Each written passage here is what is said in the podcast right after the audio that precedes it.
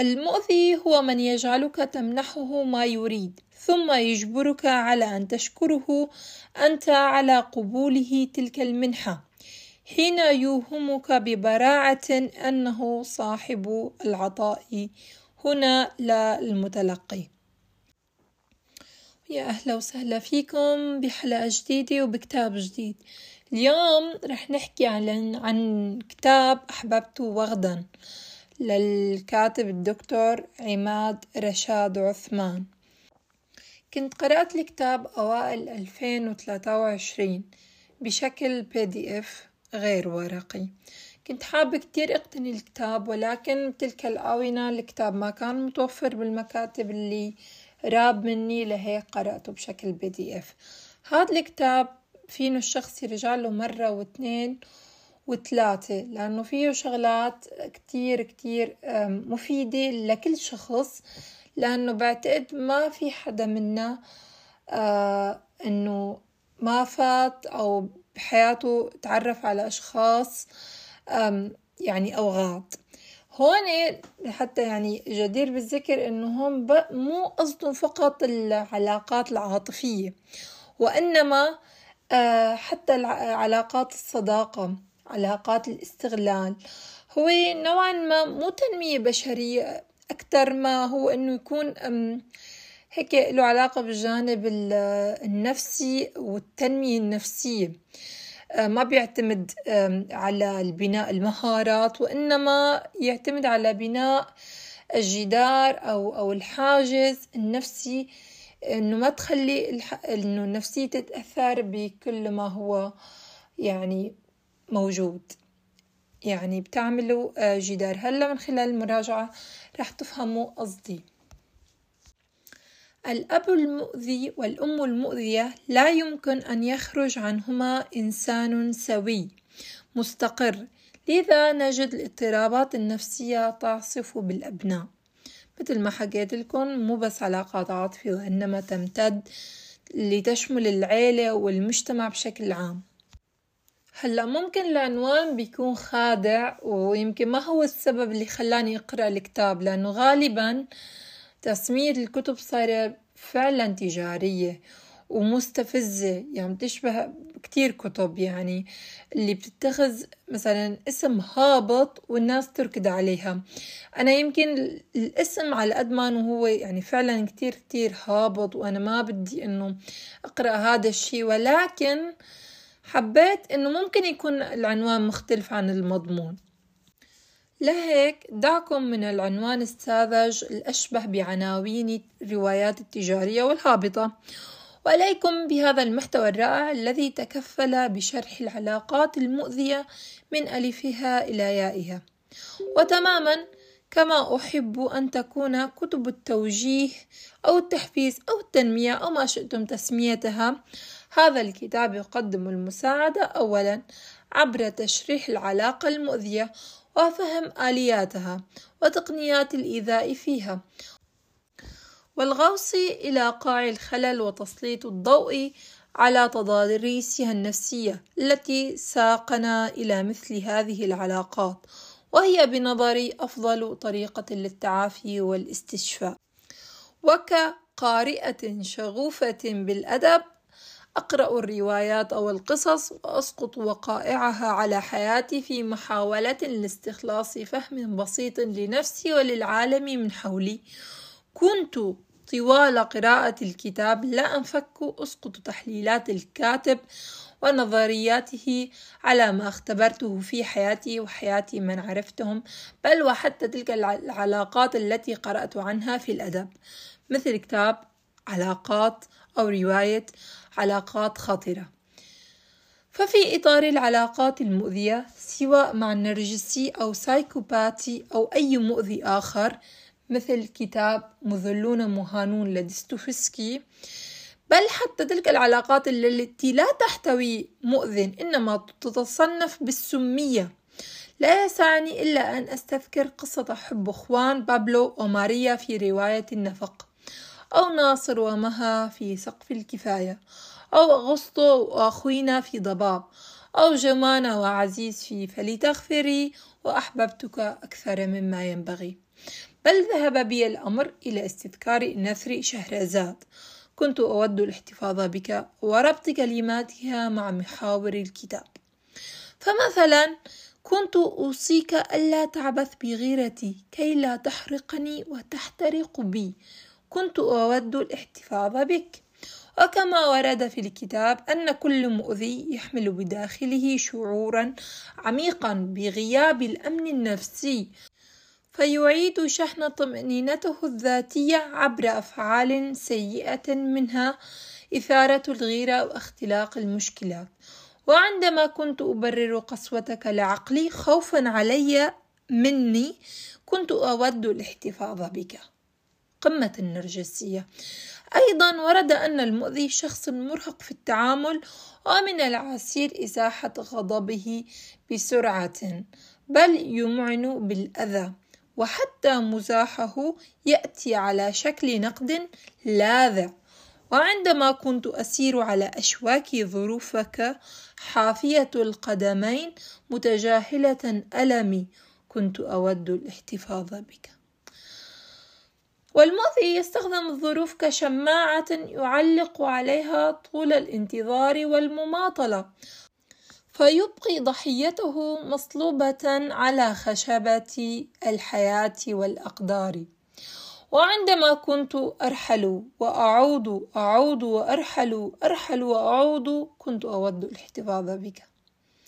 ولا يخفى أن تكرار الانفصال هو بوابة تدمير أي علاقة مهما كانت صحية فكيف والعلاقة مؤذية والخلل واضح؟ وحينما كنت أرجوك ألا أكرهك كنت أود الاحتفاظ بك. عذرا ربما جاءت متأخرة. أنت لا تستحقني. وهنا مرحلة الاستفاقة والوعي. العظيم والإيمان بأن أي تقدم في العلاقة هو سكين يغرس أكثر في لحم حياتنا.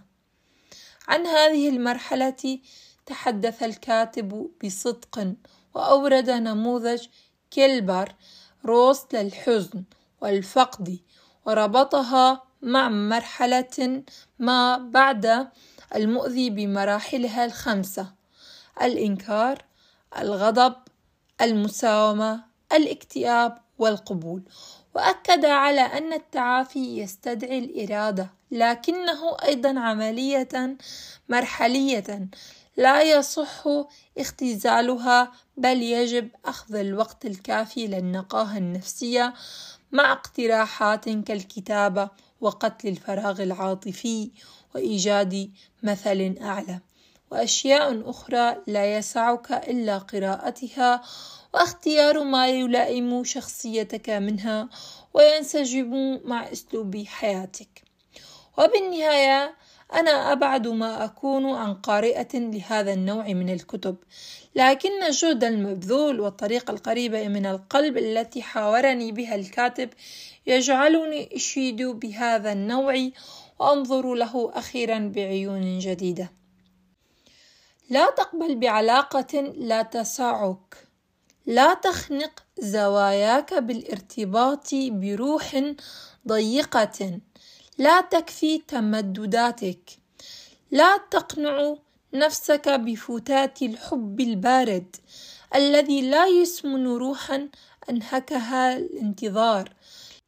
لا تنتظر فقط لأنك لا تحتمل الوحدة. لا تشوه روحك بالبقاء في علاقة تؤذيك. بجوز هلا وصلتكن فكرة الكتاب. الكتاب بيشبه كمان كتاب السماح بالرحيل لديفيد هاوكنز وبيشبه كتاب كمان آخر اسمه يمكن فيه شوي من العلاقات الذرية كمان إنه التجاوز و... والبدء من أول وجديد وهيك. فيه شيء من التنمية ولكن بطابع هيك نفسي.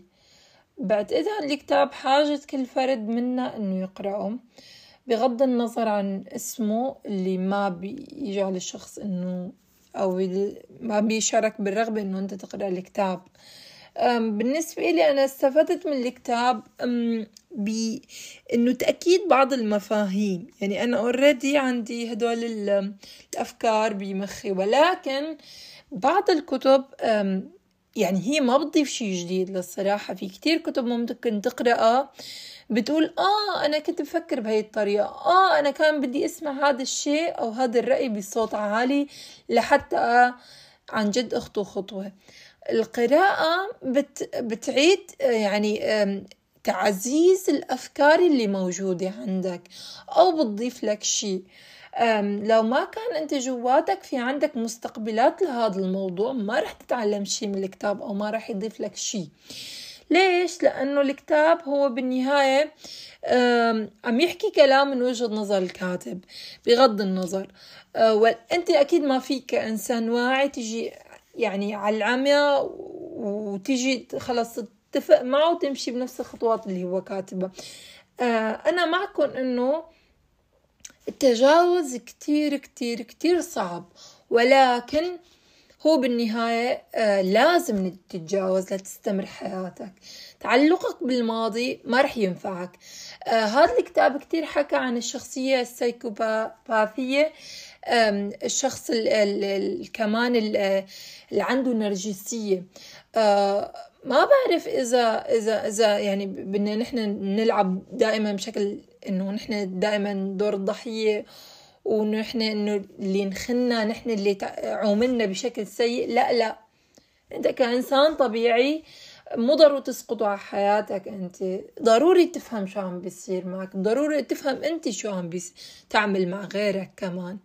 وهذا الكتاب ممكن بيحلل بعض العلاقات وتفهم ليش مثلا بعض العلاقات إنه على الرغم من من من من إنه أنت شايف شو نهايتها إلا إنه بضل هيك في جواتك هيك حافز أو أو أو شعور لازم تمسك فيه.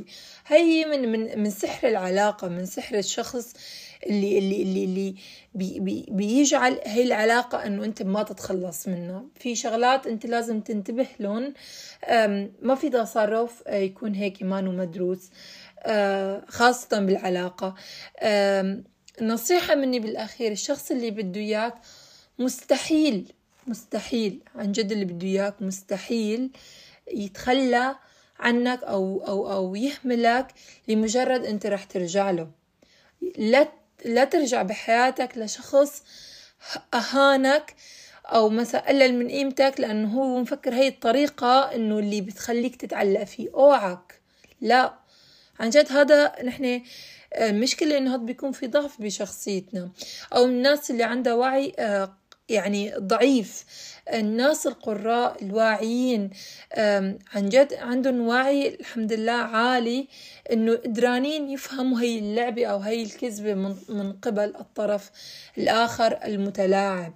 ما بعرف يمكن احكيكم شي مرة عن كتاب فن الإغواء لروبرت جرين. هو كان بيحكي عم بيحكي على هاي النقطة. بتشكركم كتير لاستماعكم للحلقة. شاركوني آراءكم عن الكتاب واللي قرأ الكتاب كمان يشاركني آراءه ورشحوا لي كتب احكي عنها بالحلقات المقبلة. أتمنى لكم بقية نهار سعيد وبأمان الله.